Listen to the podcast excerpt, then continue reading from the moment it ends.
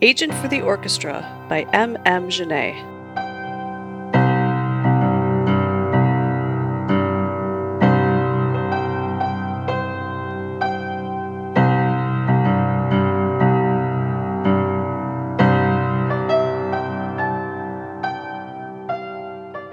Chapter 24 Yvonne could hear her own calm, clear voice say, You have my full attention. She could hear herself say it as if she were outside of her body.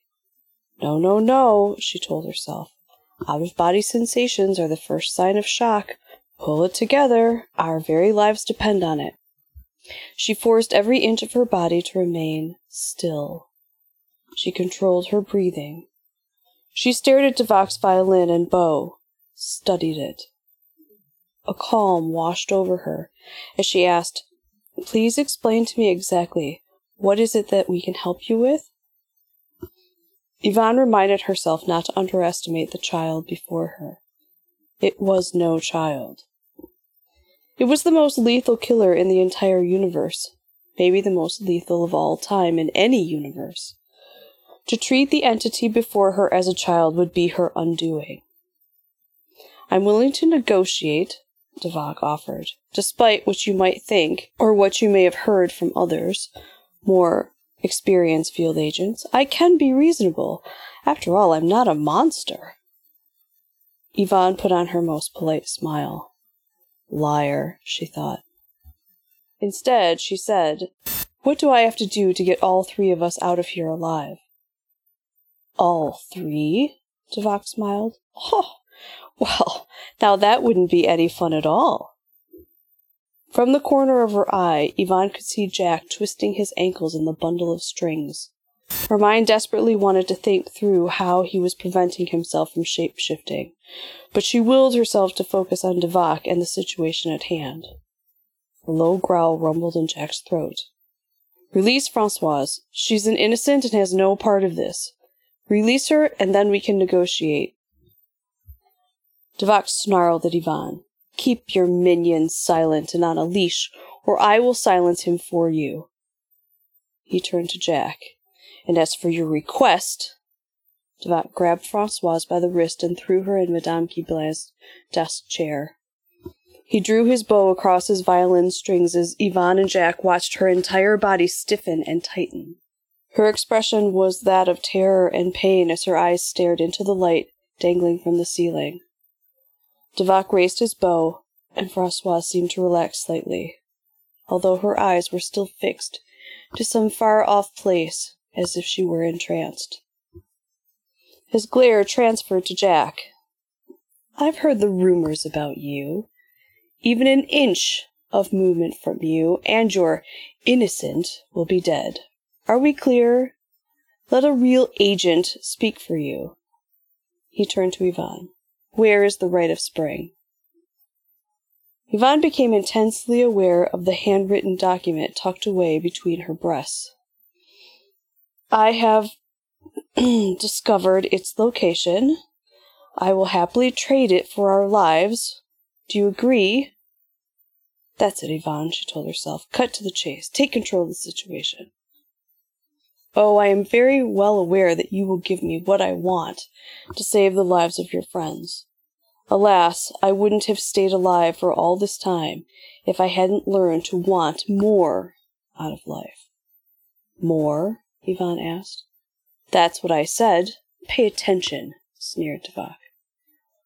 Well, I'm curious about that, Yvonne said, feeling her heart pound in her chest as she took the risk saying it. How is it that you manage to control jazz elements with such mastery when the vows you've made to the classical laws of the orchestra cannot be broken? Her intention was to stroke his ego and distract him. Had it worked? D'Vok gave her a slight smile and tapped his index finger on the scroll of the violin. Now, there's one a field agent has never asked me, particularly in your situation.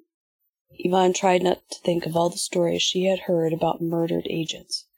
She refused to let her head do the math. Instead, she held her breath and waited for his answer. Have you ever heard of chaos theory? D'Vok asked. Hmm, it's a physics concept. If I remember correctly, said Yvonne. Yes, it's also become the way I've defined my entire existence, explained D'Vok. Once one takes their vows of classical adherence, they can't be broken. But what if one can also see the order in jazz? What if I can see and apply things where others cannot? Classical order in jazz chaos, Yvonne confirmed. Precisely, D'Vok answered, waving his bow in the air. He continued to explain the finer points of his epiphany, but Yvonne didn't hear any of it. Instead, her mind looked for weaknesses in D'Vok's setup. Exactly how quickly could Jack change shape? Was it fast enough to overtake D'Vok? A paper thin idea floated delicately before her.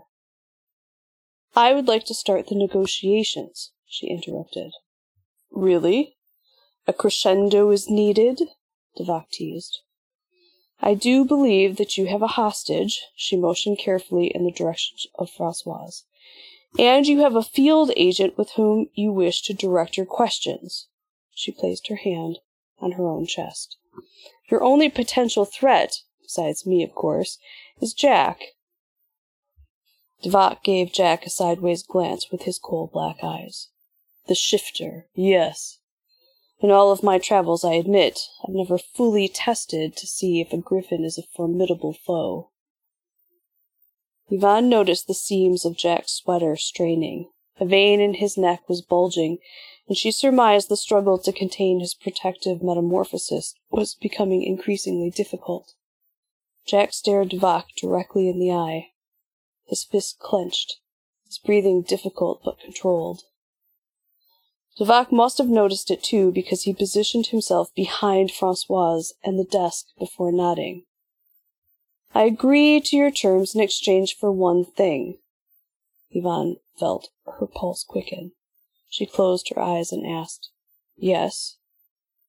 What was the song played at your christening? Your dedication at birth? I've researched your time and world, and I know that dedicating a child to the parental set of beliefs is of great importance. Yvonne's heart sank. She knew the song chosen by her parents was sacred and meant to help to protect her through her life. People researched their dedication songs for their children long before they even considered conceiving them. D'Vok was a sworn senior agent of the orchestra who could wield both jazz and classical influences like a maestro. He had his instrument of choice in hand. Whatever he had in mind, it could be her undoing. She looked to Jack. Agreed, she heard herself say. Jack has to be allowed to leave first. Jack stared at Yvonne incredulously. She knew she was insulting him, but her hope was that he would understand that his freedom was her only hope. He could prevent D'Vok from leaving the building if it all went wrong. He could gather the team of agents outside of this room who, together, had a far better chance of defeating him than she did alone. Yvonne stared back at Jack and tried to tell him all of this with her eyes. A lawful, structured song flowed from D'Vok's violin. Mozart? No. Paganini, she thought to herself. The sound of swishing and straining of metal came from the floor, and the strings loosened around Jack's legs and feet. Jazz to command the attack, classical to command the retreat, Yvonne tried to convey to Jack. He looked from her to the obedient stringed serpent and nodded ever so slightly as if he understood. Aside from understanding, there was resentment in his eyes. The very thing he was afraid of and had compelled him to land on the roof before coming to the music school was now coming to fruition. Yvonne just hoped that, once outside, he would realize he was far more help away from her than their present situation. Yvonne took a deep breath and said, You're free now, Jack. I'm the lead agent, and I'll handle this. Go. Don't come back in here until this is finished. Her voice was stern, but her eyes pleaded with him. Get help. Get the others. I'll try to defuse this for as long as I can. Jack stared at her. I mean it, Jack. I can't protect you and Francoise. Now go. This is not what partners do, Yvonne, Jack spat. Yvonne clutched her greenstone and sang a few measures of a Celtic song in Gaelic. Her heart was breaking. It was one way to say goodbye, though, and as she did so, she willed the door to open against the wall of entangled strings against the door. It creaked under protest. Jack stared at Yvonne for a long minute. Then he turned to D'Vok. You know what I am. If anything should happen to her, I promise you. He paused to keep himself in check. He spoke again, solemnly, as if taking an oath. If you hurt her in any way, I will hunt you to the ends of time and space. He gave Yvonne one last glance and then he left. D'Vok's bow hit the strings of his violin the minute Jack's foot crossed the threshold. The door slammed shut. Yvonne bit the insides of her cheek to stop herself from getting emotional. Go, Jack, get the others. May take every last one of us to stop him. Such devotion from a pupil. Hmm, D'Vok laughed. You must be a good teacher. He came back around from the safety of the desk and stood in front of Yvonne. And now, the song. Yvonne squared her shoulders. Ah, Bridget's hymn. D'Vok's eyes flashed as if light had hit the black pools of his lifeless eyes. Conjuring the protection of the Christians and the pagans, I see. I take it your dedication was on the feast day.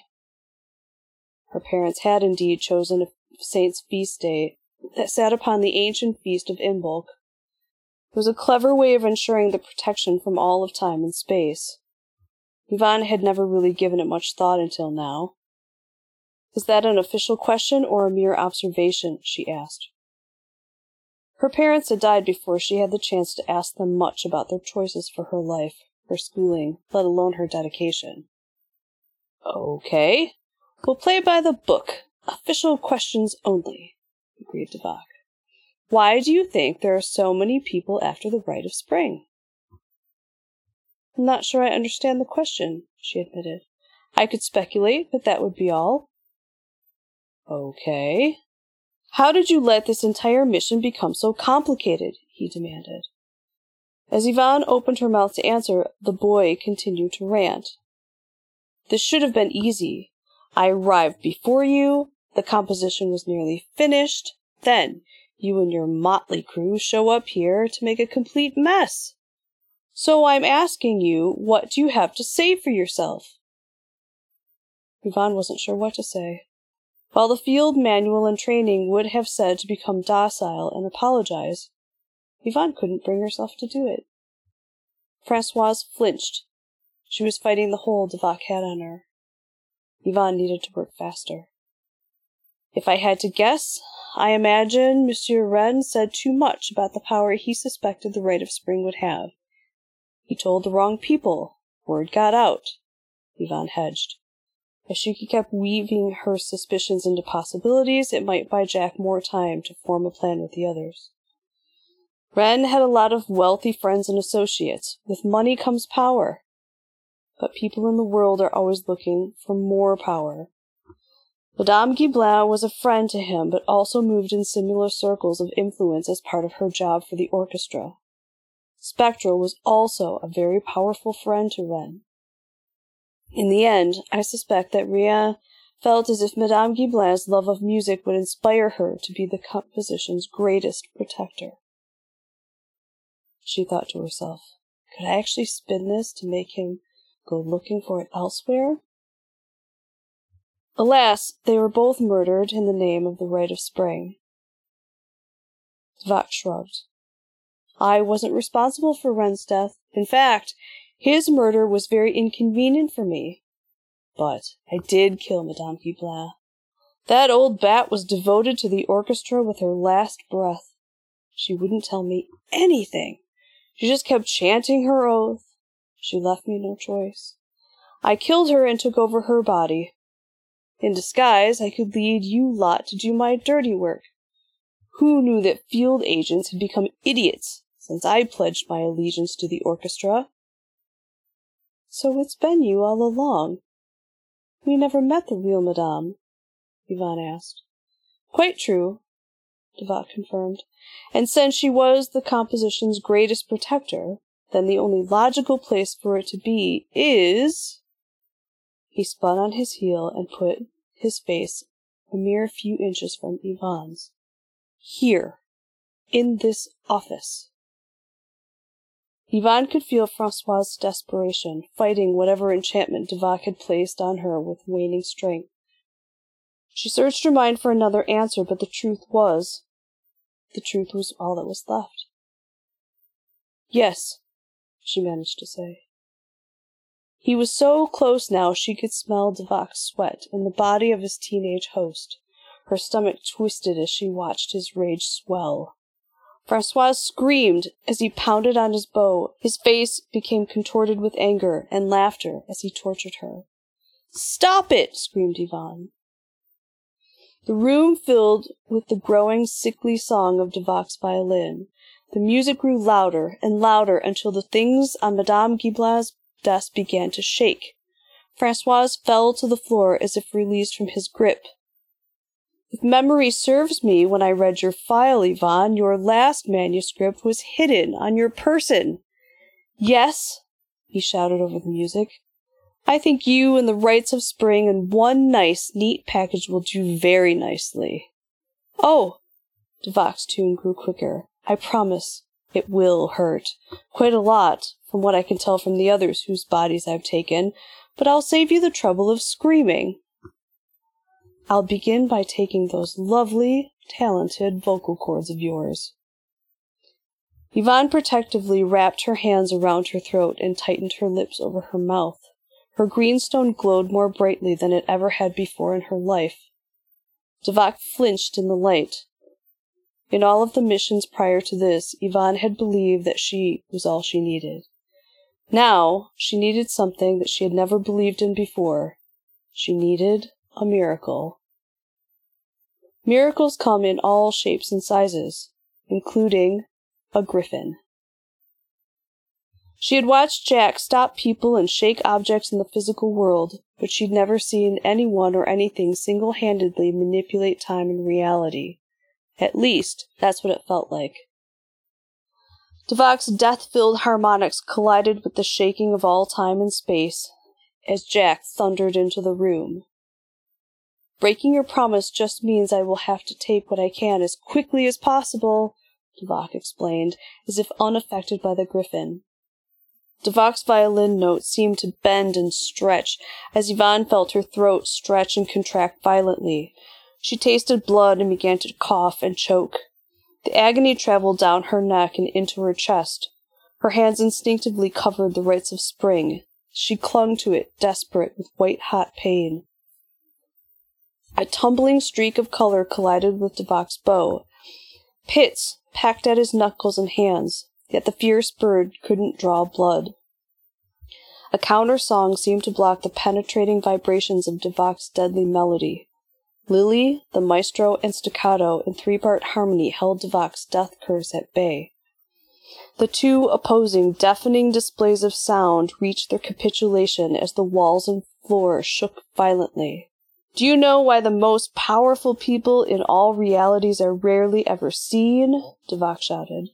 The jazz they possess is too great for the average commoner to comprehend. To be truly powerful is not to control the elements, but to become them.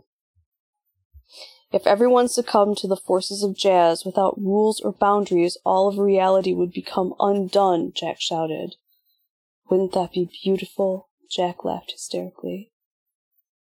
With a wild deviation of his bow, the roof of the building began to tear away from the walls of the school. D'Vok's physical body began to vibrate so quickly that from second to second it seemed as if he had many faces, then one, then three, then one again. Yvonne felt her body writhe, but she couldn't stop. The rites of spring would never be D'Vok's. No matter the sacrifice, she wouldn't let him have it. She summoned the air to her lungs, she summoned her will, and she welcomed the one and only memory of her mother singing to her as they walked down a field as green as the stone around her neck. She held on to that song, and with every ounce of remaining strength, she joined her past and her present, and sang.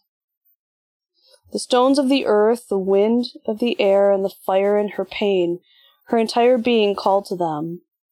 A tornado of thundering wind tore the violin from D'Vok's iron grip.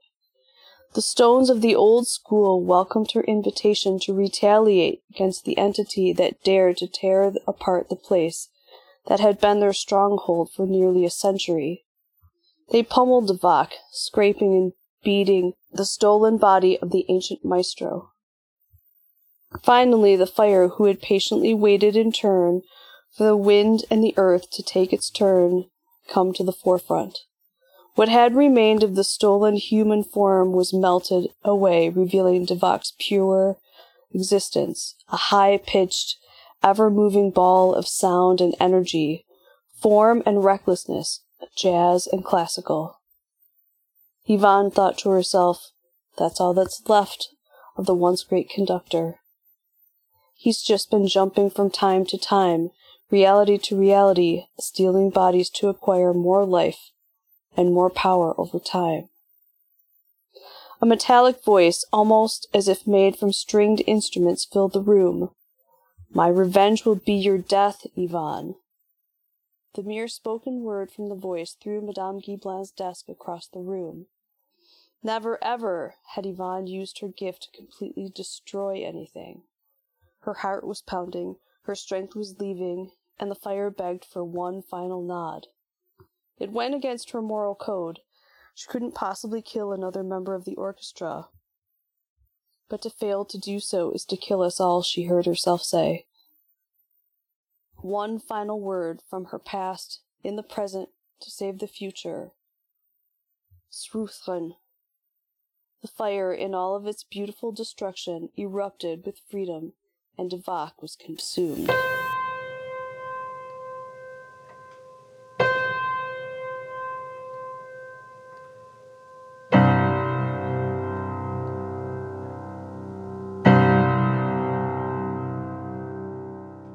This episode was brought to you by Michigan Conservatory.